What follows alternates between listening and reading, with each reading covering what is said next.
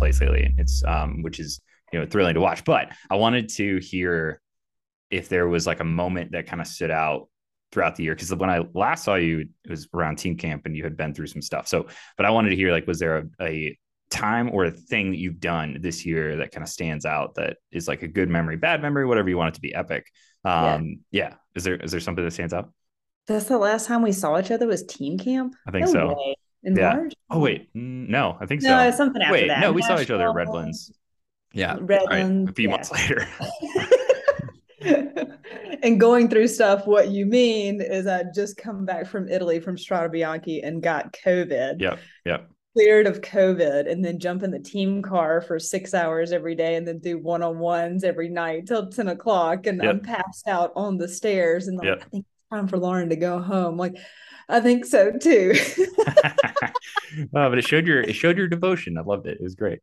But oh man, that's part of it, isn't it? I yeah. mean, that's yeah being a director um yeah uh something this year like you said yeah i have been full gas um and i would say probably going over to the tour de france with usa cycling foundation so um when i started with the foundation in the end of 2019 then covid hit. So essentially we were doing zwift and zoom calls with our donors and potential donors. And like you know as much as i love and know what that platform can be and how good it is like zoom now is like it's how we do all of our meetings which is cool. Yeah. but you know like i'm much more of an in-person like I, I, like to meet people and do things and be out and about and ride our bikes outside and have these new adventures. And so we finally get to go to the tour de france I'm like oh man this is really cool and we're there the second week of the tour we stay just outside of annecy france um, if oh my god, talk about a beautiful place. Lake Annecy is just mountains on each side, and every day there's paragliders. So you're riding your bike. One, I mean, that's why we're there. Is like to ride our bike, go see the tour. That's all great. Um, but every day there's these paragliders from sun up to sundown, and I'm just like this is so cool. and so uh, I was so enthusi- enthusiastic about these paragliders that uh, two of the donors, a husband and wife, were like, that looks like a lot of fun. We'd we'd do it with you. Oh, cool. And so Saturday before flying home on Sunday, we had a free day. And the three of us went and signed up for paragliding. And there I was in France, stepping off the side of a cliff with some random glider guy that could barely speak any English. And I'm like, I'm totally doing this. And it was probably one of the coolest things I've ever done. Um, awesome. yeah. So that was that was pretty cool this year. Yeah. That's pretty awesome, man. That must yeah. be a, a, European thing. Well, I know it's popular here, but um, in Chamonix, that was it was huge there, oh. um, and they were doing that as well. So it was, I mean, it's freaking cool. You look up and there's like 30 people in the air. It's pretty amazing. I guess so, especially with the type of mountains that they have mm-hmm. and all the different yep. locations, all the mountains that they have. I mean, you know, yep. we've got the Rockies, and the guy that you know, again, I don't know if this is his stick or what, but he, he was saying that the only place to do it in the US that's really good is uh, Torrey Pines in San Diego. Oh, okay. Yeah. Yeah. Yeah. Somewhere right there. Which, uh, I mean, Man, it's not like I do a lot of paragliding research, right? Yeah. Yeah. yeah. I think, like, yeah. So, what do I know? Elitist. Yeah. Man, well, that maybe that means you like did that in one of the best places in the world. So yeah, I'm, I'm gonna something. I'm gonna say that. That's exactly that up. Right. All right, cool. Well, that that that memory sounds a lot that story is a lot better than like the getting COVID and coming back and like barely uh, barely loving team camp. Yeah, that was that's good too. Um, but that was awesome too. I, I mean, was. I love yes. guys. Yes. I love my Project Echelon guys. As a matter of fact, I just talked to Eric Hill yesterday, so sick. I'm excited yes. to be on the peripheral with you guys okay. in the future. Awesome. All right. Well, man, maybe that could be a whole different pod. Um, yeah. well, and it was the only time like if you really need to find a time to like uh, be able to run with a superior athlete, give make sure she has COVID beforehand and then go on runs with her, and then you will thrive. You will like feel like a badass. So I, that's what I recommend. um, you, like no, hey, and you did a summer trip, a running trip. You guys just got back, didn't you? Yeah, yeah, yeah. So that was why I said Chamonix. We we just yeah. went to Chamonix and did the Trail to Mount Blanc, which was amazing. And I'd recommend it for anyone that is listening. Um, it's funny, it's like a lot of cyclists have no idea what the UTMB is, but it's like the the biggest ultra race in the world. Um, so it's cool to get a glimpse into it. Definitely never going to run that, but it was uh, pr- pretty cool. Yeah. Next yeah. adventure, I'll put that on my list. Yeah, yeah definitely. Yeah. Add it on to one of your trips. um, yeah. But um, so everyone, um, we are back. And guess what? I have, as you've probably noticed, I have Lauren Hall with me, um, which is awesome. And I'm pumped. Basically, you know, outside of just being a phenomenal person to chat to, she also has just a huge, extensive history in the sport and um, just so many different hands at play in different parts of the sport, which I have a huge respect for. Um, just because I think like that is such a way of giving back to the sport in general. Um, but as a result, that is why I thought she would be the perfect person to have on to talk about kind of like what basically along the theme of what the sport uh, was, what the sport is now, and then what the sport will hopefully become or will eventually become, or what we think it will become.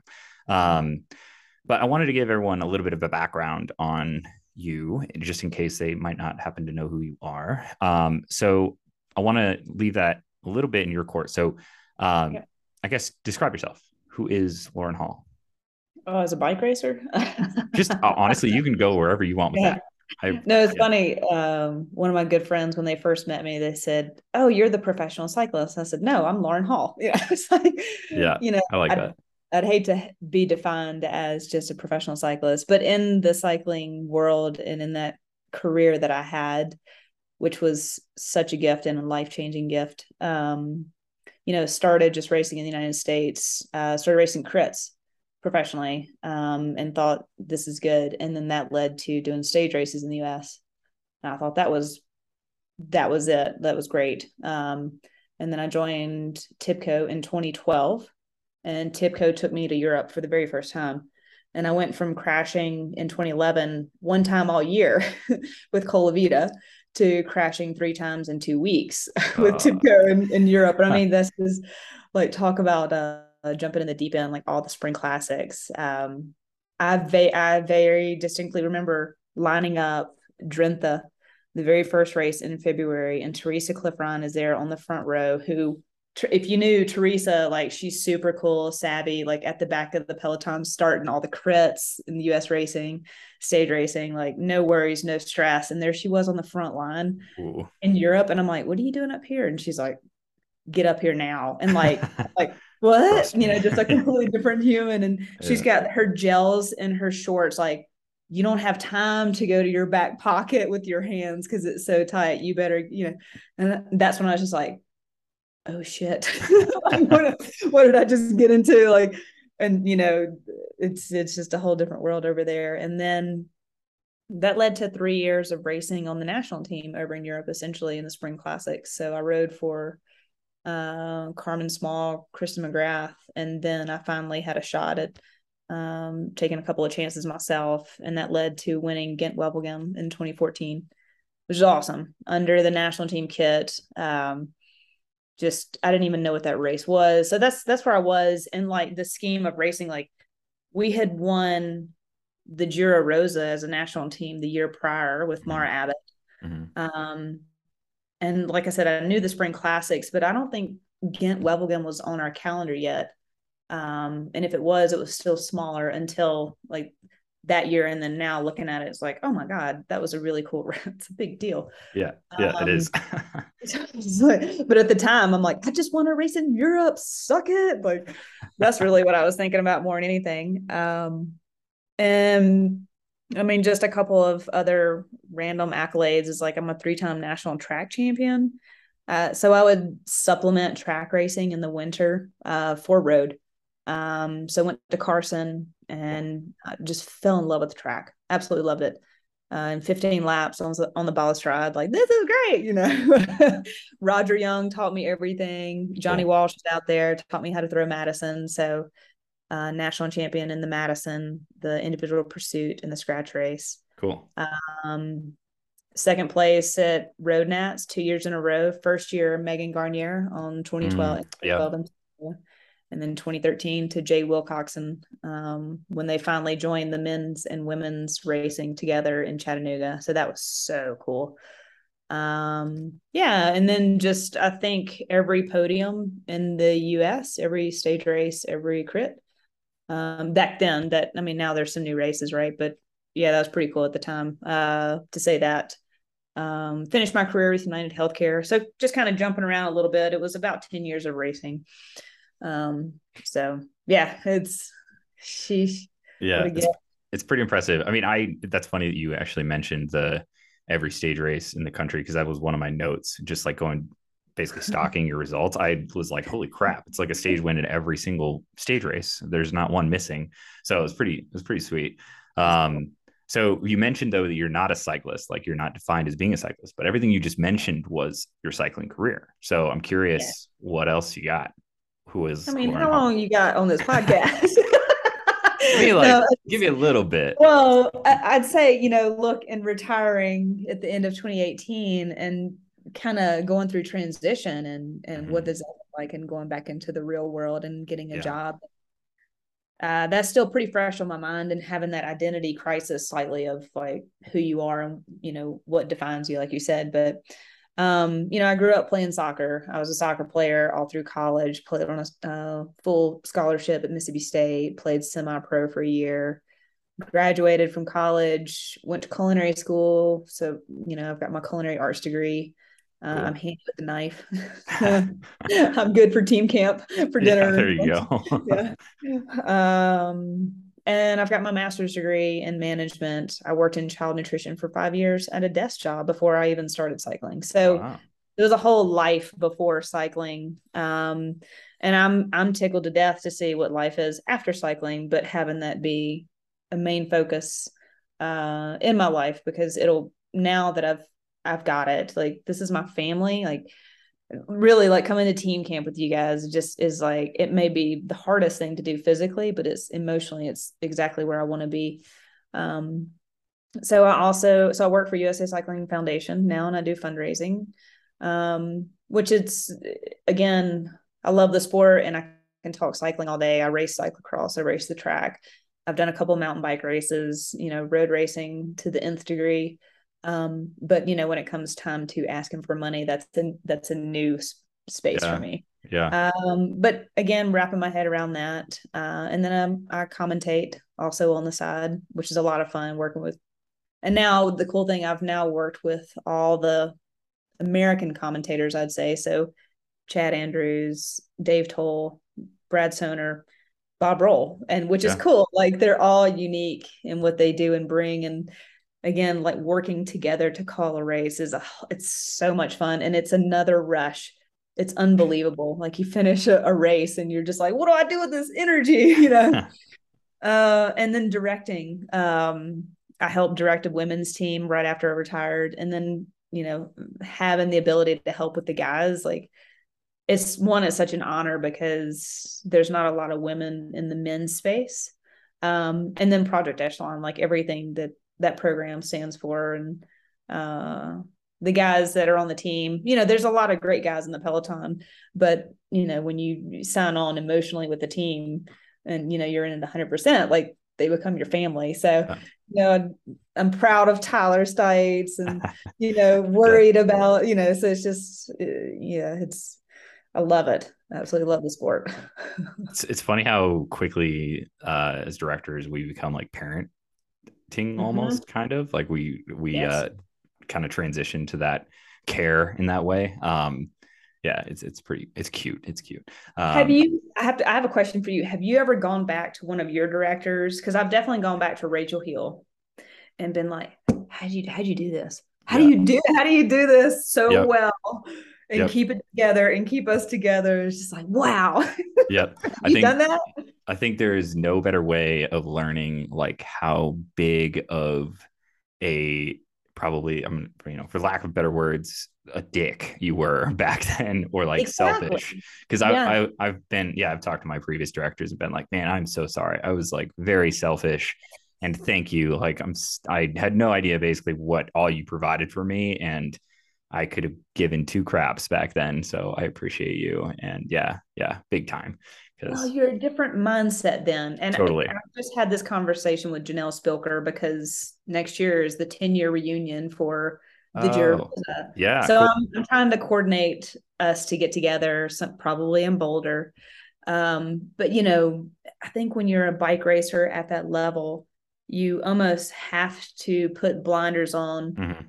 Brain is just wired into this super competitive uh, space that you know you you're everything everything matters from your relationship how much you sleep how much you eat how much you travel who you're with what your goals are what the team goals are like mm-hmm. it just like the pressure we have on ourselves makes us be different people to others and yeah. i same thing is like i know there were times that i was like i have to win or i'm not happy or i have to be with this person on the team or i'm not happy or um, we have to be doing these races or I'm not happy. And yeah, same thing. It's like I know I was an asshole at some time, you know, and and there have been women that have been like, oh, you not that I was mean in the Peloton, but they were intimidated by me. And I'm, mm-hmm. like, me? What? like yeah. on the bike, yeah. you're a completely different person than off the bike. And yeah, because you're protecting your space, your team, your spot, your results. So yeah. But it's good to have the awareness now to go back to oh, yeah. director and be like, man, I'm sorry. Yeah. I didn't I, mean it. I the other thing I was been thinking about is we as directors and uh, the sport itself promotes doing that too. Like we tell them to um, not tell them directly, but imply it in different ways to be selfish and to like not worry about the rest. Like, hey, we're gonna you know do all this stuff for you. Like we'll cover that. Don't worry about that. we will do your laundry. Like don't worry about that um, it it promotes them kind of thinking solely on what they need to do and um, and I have thought about like in the past, like while that's a, maybe a good thing for athlete promotion and development, it's almost like, is that good long term to be doing? Um, and uh, yeah, it's just an interesting like juxtaposition kind of with teaching maturity too along the way. That's um towards the end of my career. I was on United Healthcare. Janelle Cole was on the team. Uh, Rachel's our director. Rachel tells me or the team, like, hey, you guys figure out how to get yourselves to the race. I'll see you guys at the race. You know, like it's riding mm-hmm. distance, you, you, know, get yourself there. Yeah. Um, and so I looked at Janelle and she was kind of the younger rider and she was in college and, you know, I can see her potential. So I was like, hey, Janelle, um, can you, can you get us there as a like the team leader trying to give delegate some responsibility yeah, and yeah. a little bit, a little bit more pressure that's not just bike racing pressure. Yeah. And to see it kind of like, man, she's stressed. And I was like, look, it's okay. I've got your back. Like we've got backup here. It's gonna be fine. It's three miles down the road. But like to to delegate just small responsibilities like that may help the athlete yeah, kind of long term pull back of like, hey, yeah. You're in charge of laundry tonight you know, like, yeah. yeah, we're going to do it for you at the races, but in between the races, like take a little responsibility for yourself.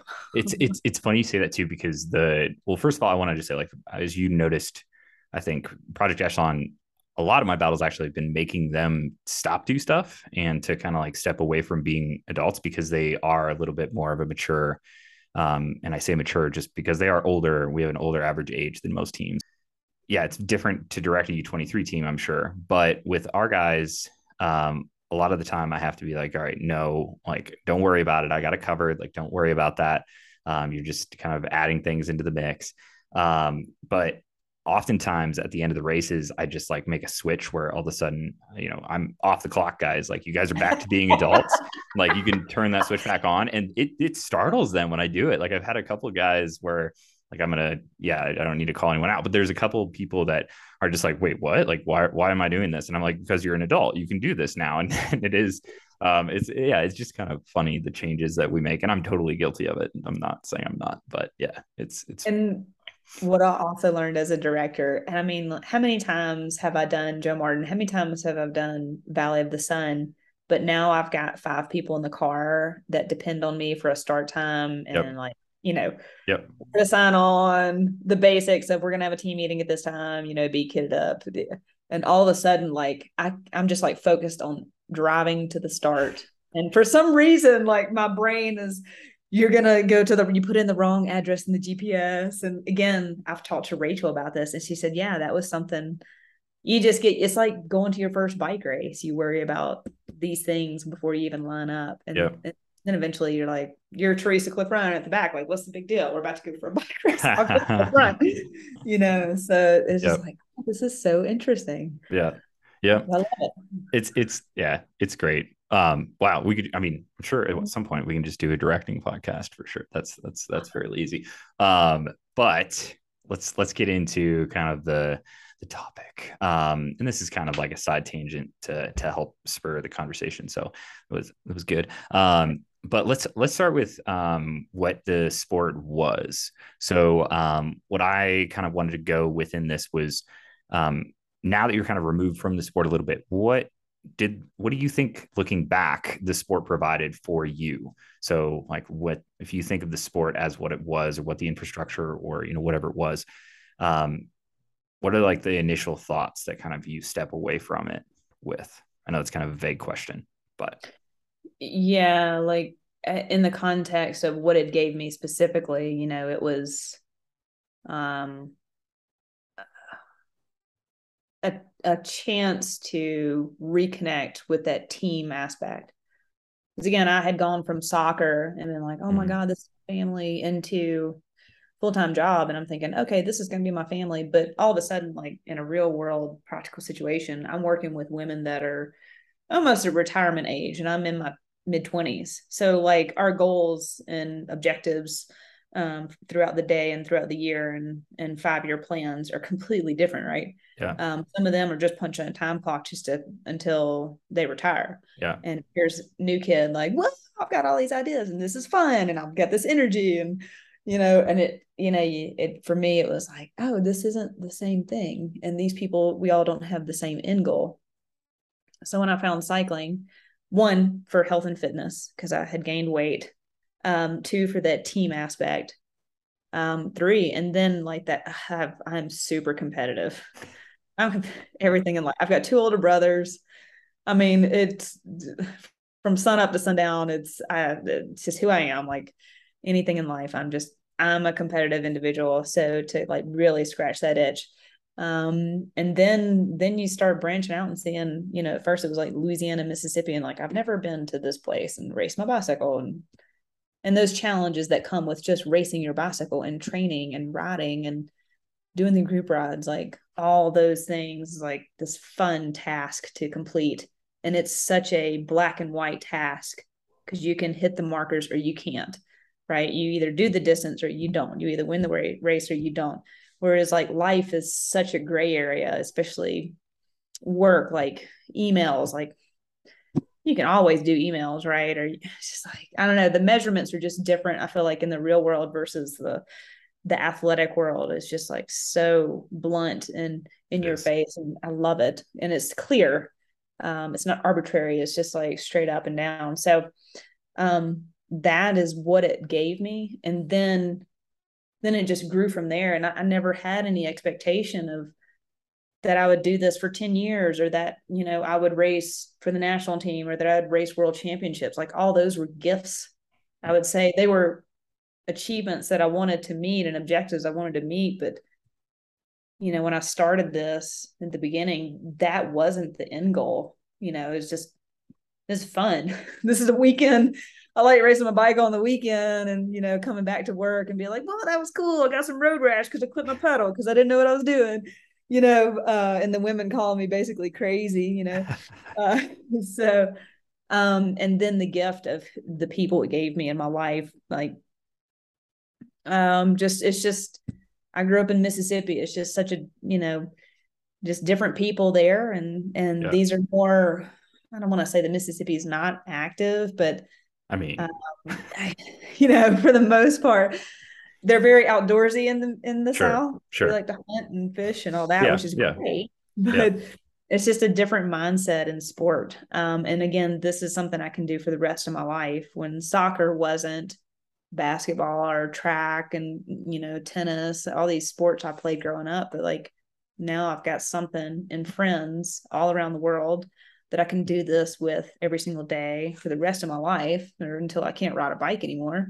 Yeah. And that was kind of like just just recently, I guess retiring from the sport and still knowing that I need activity in my life every single day.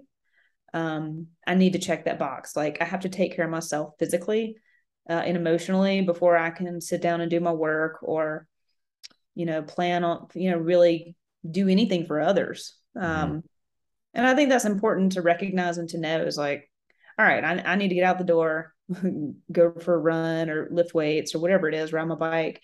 And then, then I can focus on outward, whatever I need to do, mm-hmm. directing a team, you know, I would go for a run. Uh, like you and I went for a run mm-hmm. like after um, one of the days or whatever, but that's important. Like just is so good for us. Just yeah. Um yeah. And so that's, you know, that has at least put that in me for the rest of my life that I know I'll always hopefully be active to chase adventures and yeah. seek out fun stuff. And um yeah. That's essentially what I would say cycling has given me.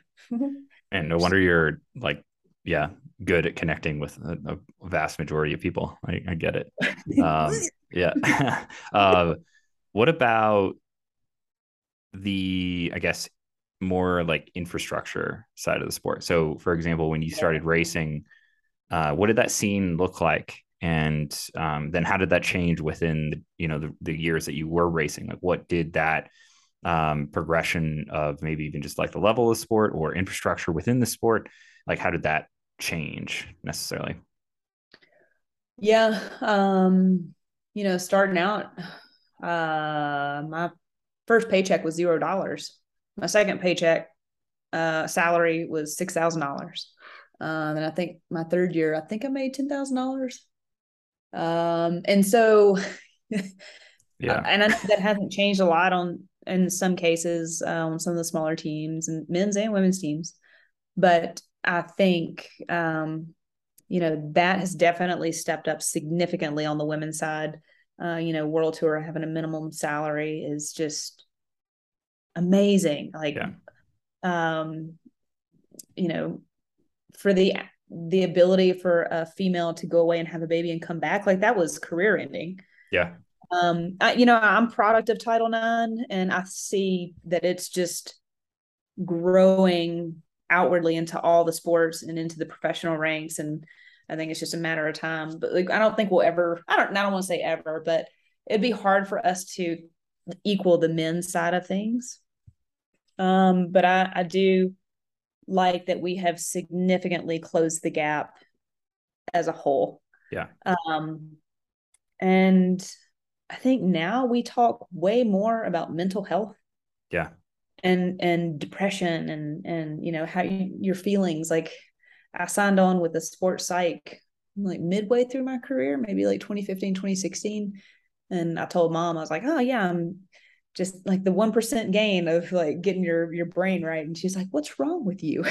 like, What's wrong well, there's all kinds of things wrong with me, mom. No, but you know, it's just like that's her first inclination. Like, so that's that generation, and my generation is like, all right, we're we're okay with this. And now I would think the next generation is like, yeah, we're outwardly talking about it. It's all on Instagram, Facebook. Yeah. Like, I'm going through this today, and it's so interesting to see how that has definitely changed. Um, uh, so much in the last 10 years. Um, and, you know, also another point uh, thinking about this with like Amber Pierce and mm-hmm. Janelle mm-hmm. Jade Wilcoxson is, you know, Amber made a good point one time. She said, um, we can be aggressive towards each other, but we don't have to be bitches to one another. So it's like, I'm going to push you as hard as I can, but it's only because it's going to make us both better. It's not that I don't like you. And that also, I think, was a mentality shift. I mean, if you look at someone like Amber Neben, she was the best in the world. And, you know, I think she would do her best always. And, but never, never, never in a way that is malicious towards someone else. Like she's always going to be the best and you're always going to have to come up to her standard. And I think that's a really cool thing. And she was always super nice about it too. Like always open to talk to you as an athlete. And, I guest rode for her my very first time at Redlands, and I got time cut the first day. but she, you know, as a leader of the team, she's like, you know, she'll gladly talk to you, and, and she did, and she's like, "This is your first race, like pro race. It's it's okay. This is a hard day." And you know, um, and kind of seeing that and emulating that throughout my career of you can be the best in the world and also be nice. Yeah. You know, um, yeah. you can be you can be hard on the bike, you know, again, protecting your space, protecting your team, protecting your objective and your goal. Um, but that doesn't mean that you're not a nice person. Um, and so I think that has also like there's uh, competitors hugging after a race, you know, the winner and the loser. Um, and I don't think you would have seen that, you know, five, ten years ago. Mm-hmm. Yeah. I find that like a little bit more fascinating on like the cyclocross and mountain biking side, where you know there's a start grid of you know a handful of riders, a little bit smaller group compared to let's say like a World Tour peloton, and mm-hmm. they are, you know, it's still exciting competition, but it's like the top ten competing against the top 10 if not like the top 3 competing against the top 3 every single time so and then yet at the end of the day they're still like very um courteous to each other and have a lot of due respect for each other and care about that respect um, a lot, which is you know something that I think um, at least locally, like in the U.S. scene, we could still strive to get to a little bit more. Um, but yeah, in, in general, I think like that is how we can kind of help build each other up versus uh, that natural like I want to beat you, I want to put you into the ground kind of thing that people yeah. think they want. And I also wonder if with this is just pondering the thought is that, you know, cyclocross and mountain biking, you're also racing the course. Mm, that's an interesting um, thought. And so you can be like, oh my God, that drop that was four feet, you know, whatever, in mountain biking. And we both, we all made it over and that person ate shit. Like, whereas in road racing, yes, there's mountains to climb, um but it, it is slightly different right? But yeah. uh, I, I, wonder if that's has something to do with it. I don't know. I'd have to have to ask a mountain biker but yeah that, that'd be a good yeah. question.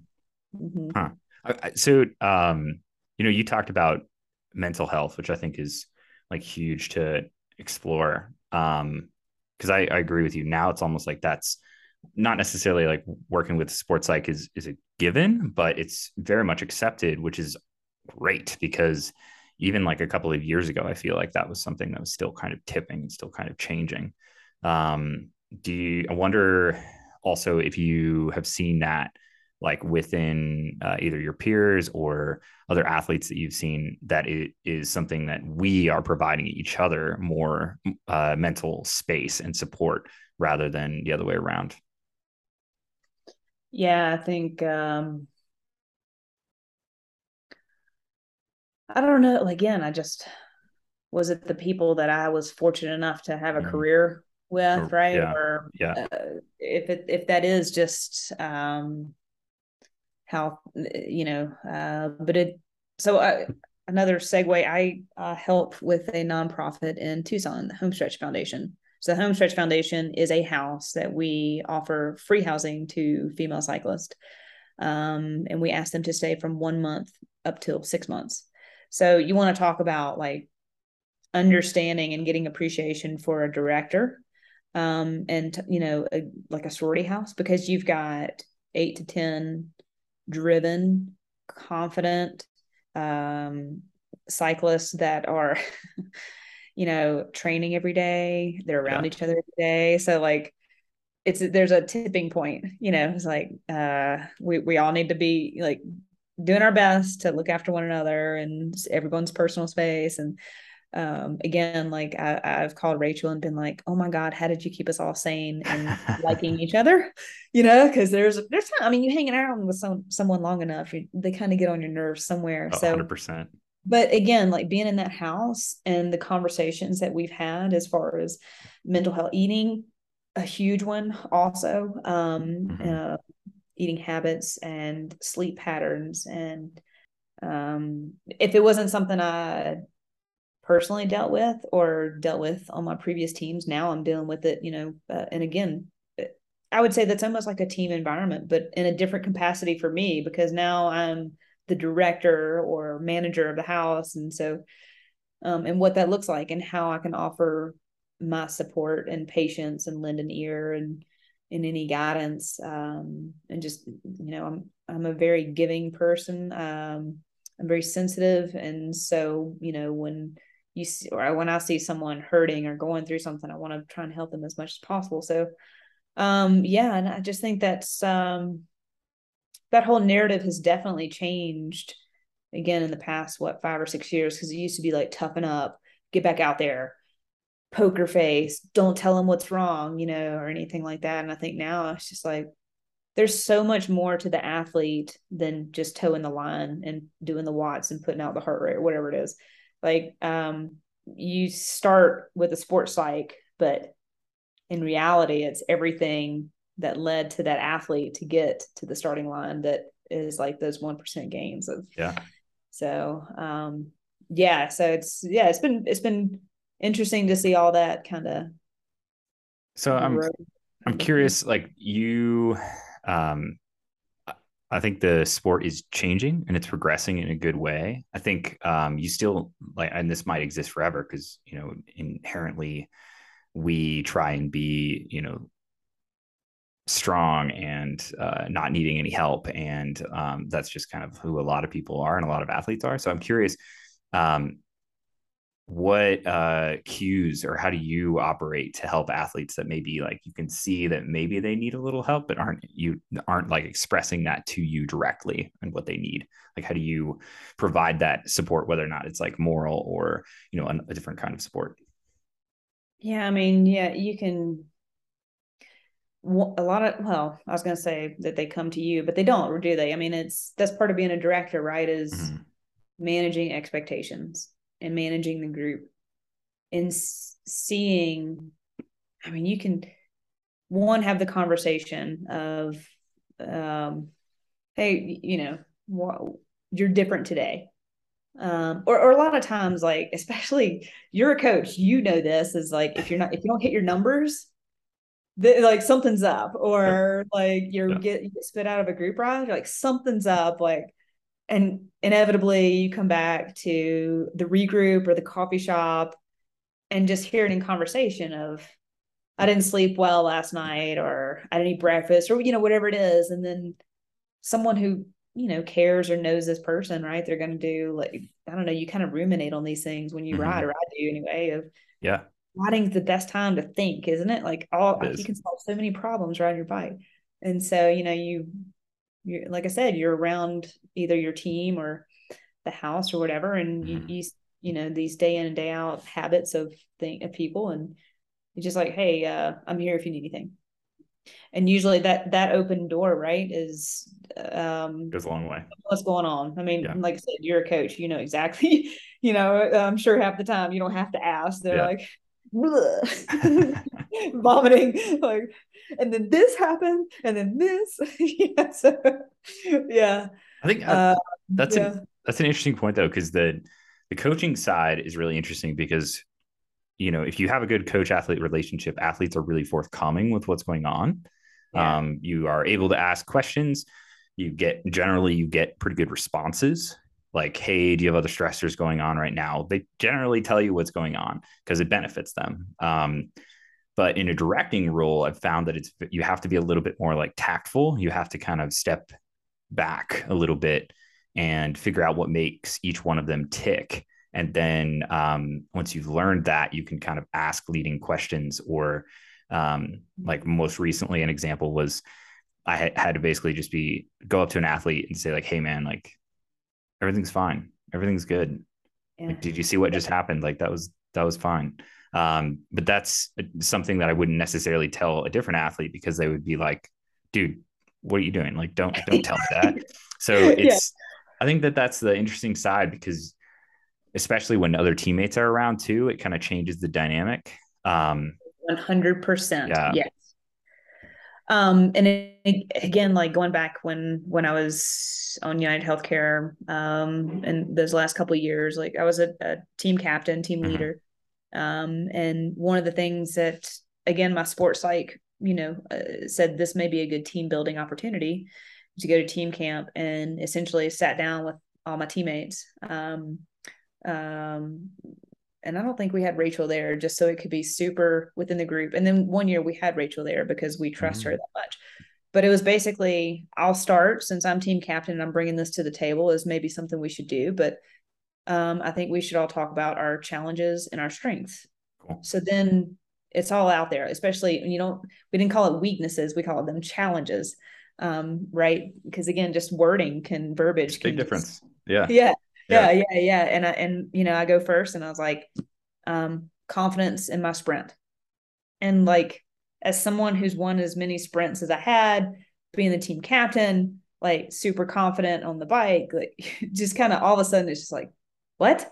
Yeah. You know, and, and you just never know what people are dealing with until they're in a safe enough space, like you're talking about, either one on one or figuring out what that is for them to feel vulnerable enough to tell you these things um, and confident that they're not going to use it to to to a disadvantage of you or an advantage of them mm-hmm. um, and it was that we won every race we entered that year on yeah. UHC. So it's just like so powerful. Again, Lauretta Hanson's across like, I'm worried I'm racing for 150K for a sprint and, you know, I'm worried for 149K. You know, it's just like, what? You're so good. Or like Katie Hall, I don't know that I'm going to be able to make up the climb. Like, what? And as a speaker, like, you know, yeah, like, yeah, you are, I'm 100% sure you're going to, and even Rachel kind of getting in of like, I lack confidence and and get or like I don't know how to give you guys the or show you that you have the confidence.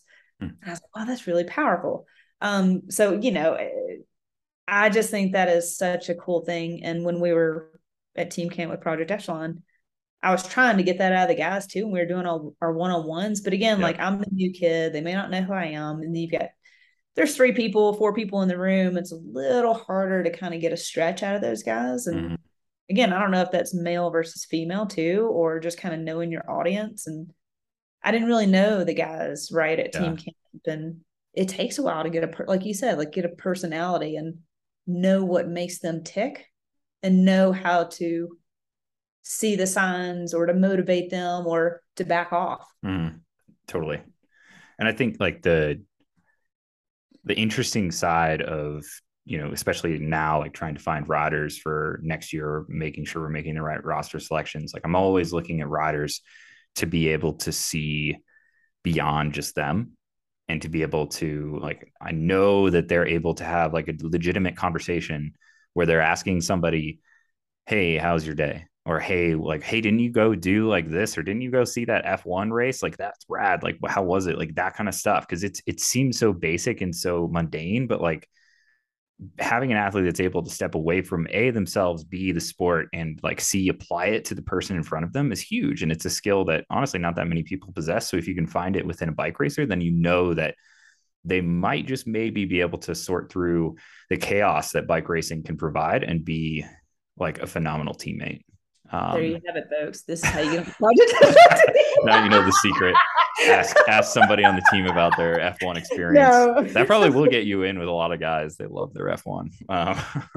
but, but, it's it's quite it's the juxtaposition of saying Isaiah, your role on the team is to be our lead out guy, mm-hmm. and you wanting to fulfill that 100%. But then also, like, well, today we're going to need you to get in the break. And you're like, well, wait a minute. I thought I'm, you know, and this goes back to um, you know, doing your laundry or whatever is like um trying to like think of all those possibilities and kind of like you said, like the whole athlete and the the rest of the world. Yeah.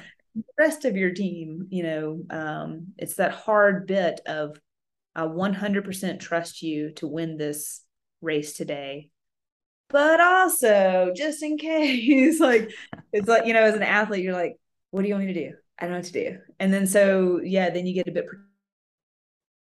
protective of I tell too much of my true feelings or what I really think is going to happen because then they may not pick me next time to win this race. And so, yeah, it's like this yeah wheel that you you play with your in your mind, just like oh my god.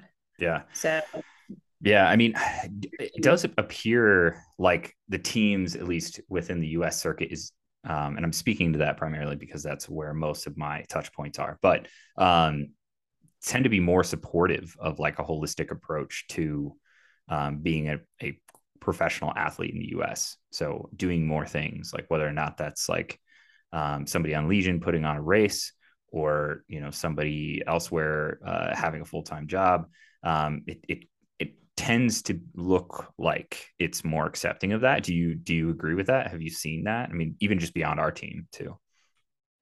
No, and and uh, and kind of going back to the thread and theme of the podcast of like what's changed. Mm-hmm. The first question of you know from when I raced to now is not only do you have to be a good athlete, but you have to be good at self promotion. You have to be good at videography and yeah. music and putting together your reels and yeah. and your sponsor products and making it your own. And now you have to put on a race or um, support a nonprofit, which is awesome. But it's just like, oh man, I'm kind of glad I'm not an athlete now because it's just like the, the upkeep like it's a second second job to to keep up with your social media yeah um, and i'm guilty of following it which you know I, as a commentator thank you guys. Because between like pro cycling stats and first cycling and instagram like that's how i get most of my content. Yeah i'm sure. Right? So it, it is it's crazy how like then and now that has changed so much. Yeah. It makes me like the personally, when I was racing, I worked full time, like the whole time I was racing. So the and granted, it was remote, it was coaching, it was very uh, figured out a way of doing it. Um, but it gave me a lot of support mentally to have something else to focus on while I was racing.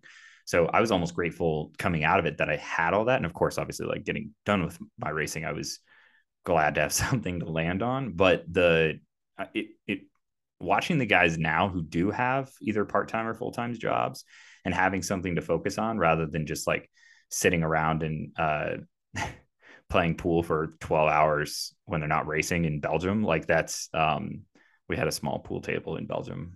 That's the joke there. Um, but the basically like that gave them something else to focus on. And the guys seemed to be less stressed, able to process it more. And then like, boom, all of a sudden the race is there and they're like, all right, cool. We're ready to go. So, um, yeah, well, isn't there like there's um you know there is a part of uh psychology that is literally like stop thinking about the race mm-hmm. um, and that is a part of recovery um because yeah. you keep ruminating on the race and your body can't literally like come down yeah and, and recover and so again that was yeah and that's that's that's such a good point is like you stop thinking about racing because you have to be into coach mode and you're you're kind of forced into it. Whereas like with my sports psych, she's like, pick up a book, call a friend that's not in the sport, like, you know, find go for a walk, like find something else to do. Um, my off season contract time was a puzzle. Yeah. And like just, yeah. you know, something mundane as I'm putting a, a puzzle together. But man, I could it was like what? hours later, like, wow, you know. But yeah, that's there's something to that. And and maybe maybe the social media is almost like a, a help hindrance. Mm, you know uh, it, it takes your mind off of the race because you have to post about your shoes that you love and like what is so i don't know you know i don't know what is does that help? That's uh, that's a good i mean that might be i guess more of a question for racers and riders um now but like for example yeah. you know the tour was on when we were in Europe this year, and like I think guys were racing and they would watch the tour. But I, it's like one of those things: does it help to watch professional bike racing, or does it does it hurt? Like, does it make you think about your own race more? Um, yeah, right. I don't know. I don't know. I will I will give a story just because um, why not? Um, and uh, so you know Stephen, um, or the Ox. Um, he's we all love Steven, so he won't mind that I, I'm sure that I tell a story about him. But essentially, he went to well first of all he won green mountain stage race overall. He was a, an absolute animal and actually won by like five minutes solo um, on one of the stages and won the overall. It was amazing. So um, he's incredible. But i'll tell a story of of um, one of his mistakes to um, balance out the world. Um, but essentially while he we were in europe uh, we did a single day classic style race and um, he let's just say he messed up the finish. We'll, we'll call it that. He uh, did not play his best tactic work in the world, um, and he knows that. But this man is actually a doctor. That's what he does. Um, he does uh, family medicine and does it um, virtually. So, but on this trip, he didn't work. Um, so maybe this is something to ask him in the future. But what he did do is watch a repeat video of his basically like how the final of the race played out and he would watch it over and over again. I think to both like teach himself what happened or maybe figure out how he could fix what happened in the future, yeah. which I like give credit to learning, but also at the same time, that's like um, if you're reliving it too many times, then that can also be like lead you down a bad path. So, um, you know, he's not here to answer this question, but I would be curious, like if he was working on that trip, would that have actually helped him or hurt him? Um, yeah. or, you know, or is that just a lesson to be learned like more in the future? So just, yeah, that's a good, yeah. Yeah. Hmm. Yeah. Ask your person you bring on. Yeah. Yeah, exactly. no, I'm sure I'll ask him someday. Um, but it just shows to like racers at all level, like need little things to, you know not dwell or not overthink or anything like that um mm-hmm. and i think you were were you teammates with coryn at some point on we, UHC? no we only we um she was the uh so my second race professional race ever mm-hmm. was Tour the Gila mm-hmm. um and i went down so the first race was with Neben and her team she was world champion right i get time cut Woo, okay uh, at Redlands. All right. So regroup, go to Gila, which who thinks that's a good idea for a, a beginner sprinter? What a swing. yeah. Right. Um, so it's Kristin Armstrong, right. and Coryn. All right. So what a team. Talk about like yeah. the difference between Neben and Armstrong. Oh my yeah. God. And then yeah. Armstrong and Alison Powers in the same room. Oh my God. and then you got cool Coryn that's still super young but has like she's got so much more years and experience than I do in bike racing and yeah me in my mind's eye like she's older than me and you know mm. she's more experienced and like super cool like her dad's there with the RV and Wally bless his heart um you know cooking dinner for everybody and I'm like whoa this is you know and she's just super nice and then being in Europe with her son. But no we were never teammates unfortunately yeah. She just always had such a, a way of mentally processing things and kind of mm-hmm. as you kind of mentioned mentioned like cool and and chill. Um and like this year she's gone through some stuff and um, that has kind of like derailed her season a little bit and like the way she processes it and like still gives her breathing herself seemingly breathing room to process it and like be upset about it but then use it as a as an energy boost i think is like something that i respect big time because if you know if you as an athlete can figure out how to do that, that's like wow, so powerful. Um, yeah. yeah it gives you a bit more longevity, I'd say, mentally yeah. longevity, but then not have any resentment of the sport. Mm-hmm. Yeah, too. I've seen a lot of that, um, and it takes a while from for people to retire and go far away from the sport, and then slowly back. get back into it a little yeah. bit, and you yeah. know, it's like, yeah. oh man, I think that it was heartbreaking so much that you left it completely. Uh, so. Yeah. Um, well, I guess so. We this podcast doesn't become like three hours long, um, which I appreciate. Um, let's actually, I would love to talk about kind of what you think where the sport's headed and what that mm-hmm. might look like. Um, and it, it, can be what you hope it becomes, and then also, I, I, you know, I would love to hear kind of like where you're um, how you're seeing it change. Um, yeah, yeah, I'm so excited. Um, I think gravel is actually good for us. Mm-hmm. Um, there's now world championships, which means there's going to be a national championships, which means there's probably going to be a series. I, I don't know. I mean, I work at USA Cycling, but I do not know that for sure. Let me put my stamp on that and say no definitive yes yeah. or no from USA Cycling.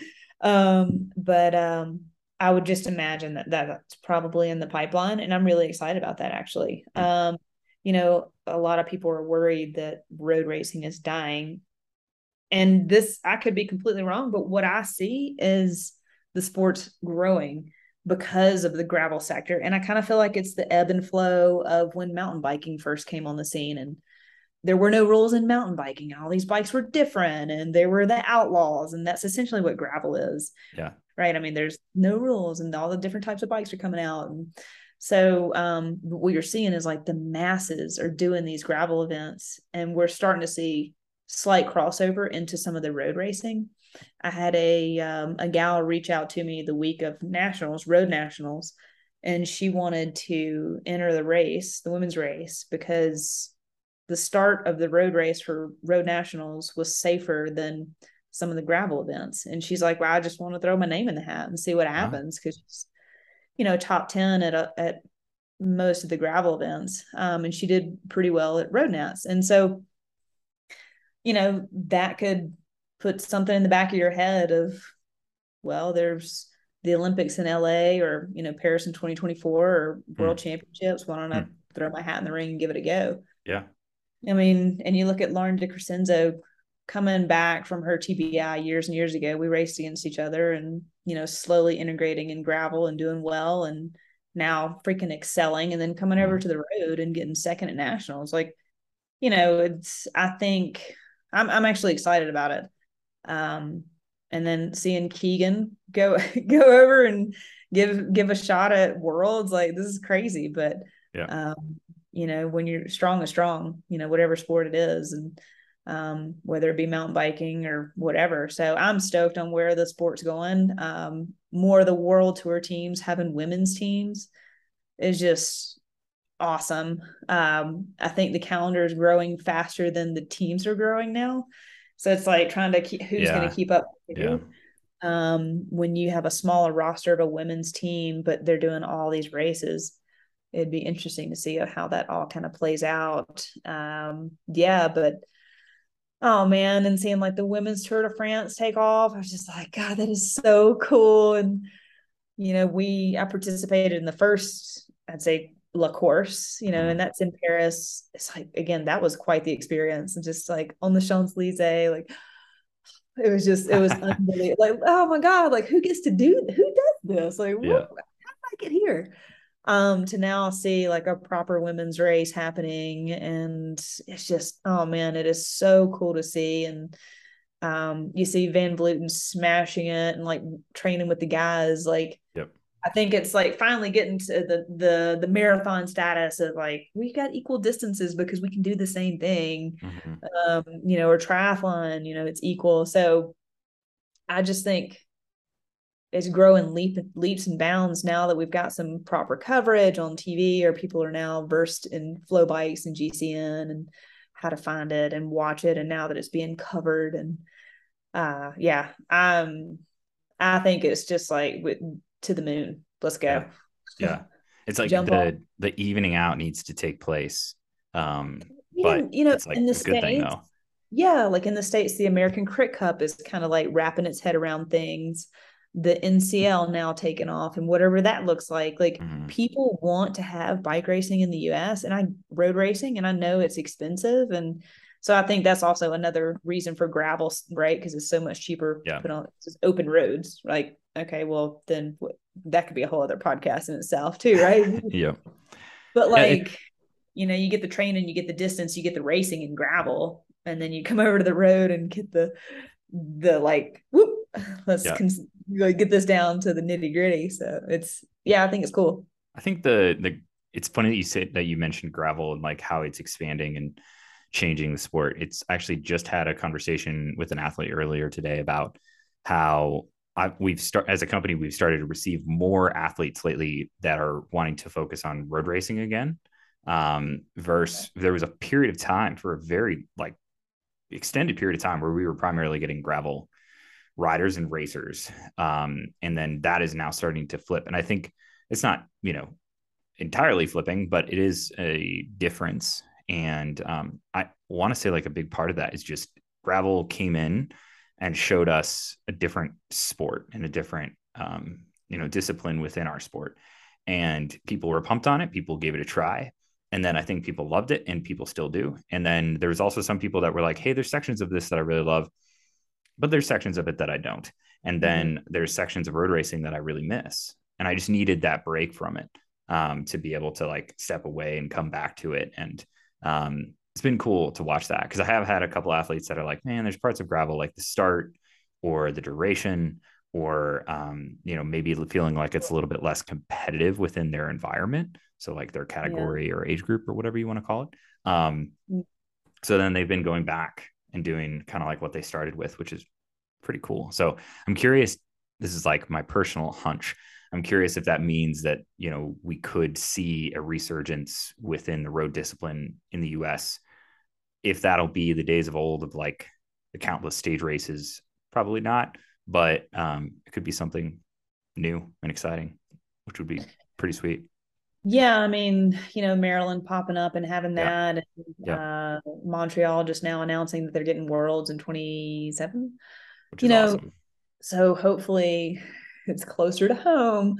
Um, and where Joe Martin essentially wants to go, I think, leading into 2028, like, you know, you're right. I well, I agree with you in the fact that I think again, it like the ebb and flow of the sport, like it went from road to mountain biking and then back to road and now to gravel and then poor cyclocross and track.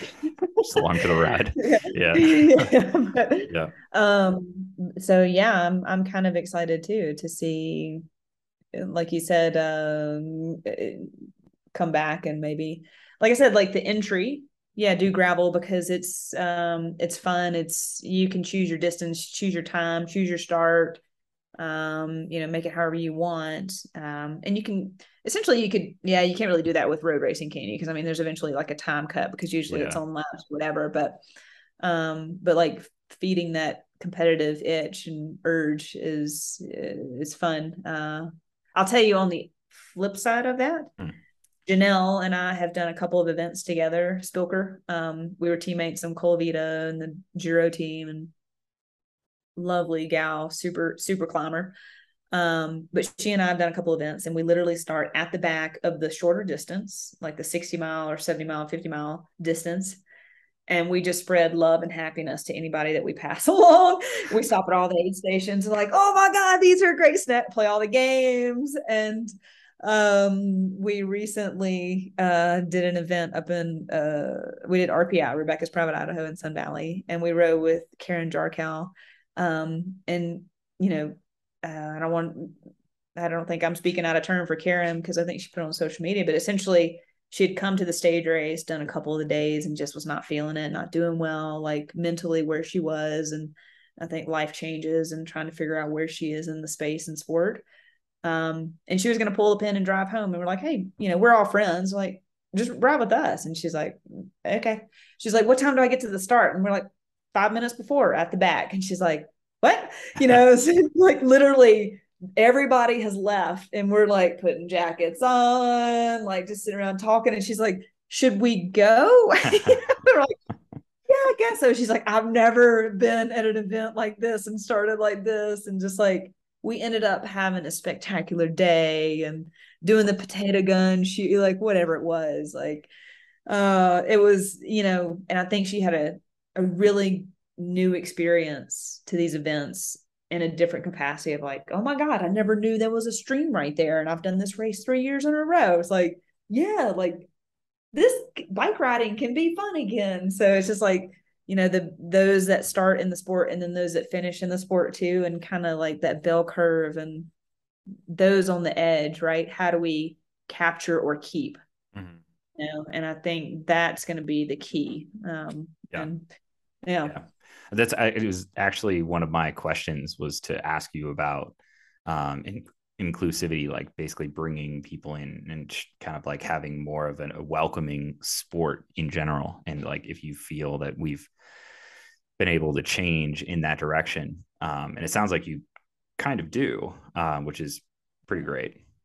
yeah i definitely think it's welcoming. The kicker is how expensive bikes are. Mm, yeah, you know and um i don't know if instead of having the like the super bike or anything like that if some of these companies could figure out how to create an entry level bike that is racer-esque um you know or or or uh, affordable but sus- that can sustain years of wear and tear. Yeah, Yeah. Um, you- i think that's because I mean, we all had sticker shock when we went to, and got our first bicycle. It's Oh, like, totally. oh, and you got to buy a helmet, and you got to buy shoes, and a kit, and like, Yep. whoa, you know, all that is really expensive. Um, that I think that's the the part that's tough for us to overcome. But as far as like mentality and inclusivity, yeah, I think we've we are we're doing that. yeah. I think it's- doing that. I think it's better. Um, yeah, I will say, like, I'm proud of at least the direction the races in the US have gone um, and what they're trying to do. Um, they've got you know, ways to go for sure. Um, but you know, and then going over to Europe, and then it's just like, well, God, all right, cool. I'm stepping back in time um, as far as like inclusion goes, at least from what I experienced again. So, um, you know, the world has a bit to go, but uh, it's cool that we are, when I say we, but others that are putting on these yeah, events are we, trying. Yeah. Yeah. We're the litmus test of life or yeah. the, of the yeah. world. yeah. Yeah. I mean, I, it, I'm, yeah, I'm curious if and what kind of like takes root within the sport and how the developments take place. And um, I definitely, you know, there are those out there that are kind of poo pooing on the sport as it stands, but I think like it, it is heading in good places just by heading in places um, and by changing and by you know making steps. Because that like looking back on you know my racing not a whole lot changed in that time. Like it was kind of static. Um, and a lot of people love to call that the heyday like tour of california like tour of missouri like all those great races taking place. But i you know to a degree i agree with that. But also like obviously didn't um, lead to too much so i think like this direction at least having upward momentum is is great. Yeah, well, I would definitely say it's changed tremendously. Those three races you listed off never had a women's race. Yeah. Well, oh, great point. Great point. You know, it's like, yeah. um, you know, and I'll give Maryland a pass. Um, first year, right? no women's race, like, okay. But um, you know, uh it, yeah, you look at the Tour de France, like how long has it taken them to come God. back around? Yeah. Come on. Yeah. Yeah man. Well, um, um, so there's always work to do. Always. Sure, sure. But positive is the is the great thing, um, yeah. which is which yeah. I'm excited about. Well, um, yeah, I guess just thanks for jumping on and, and just having a, a, brainstorm about um, what the sport is. I think I just love kind of, uh, yeah, hearing, putting an ear to, to your your thoughts and and kind of hearing what you have to um, to say and see from kind of your experience and where the where what's to come. Um, it's always fun. So thanks. thanks for, yeah, thanks for having me on. And yeah. ladies and gentlemen, if you would like to hear the rest of the story, all you have to do is get in the team card team yeah. camp, and we do this for hours. yeah, this is actually just basically one of those conversations. It really is. It's a great point. yeah. So yeah, tune tune in, and I'll basically just have all my podcast gear in the car next year, and just make it way easier on us, so we don't even have to bother scheduling this. Awesome. Uh, and then hopefully you won't have to hear another story about Lauren. Yeah, kind of barely making it through team camp on her own. Yeah. yeah. Uh, no, she's a trooper. She's great. Um, well, so thank you, thank you, thank you, um, and thanks everyone. And yeah, we'll be we'll be back.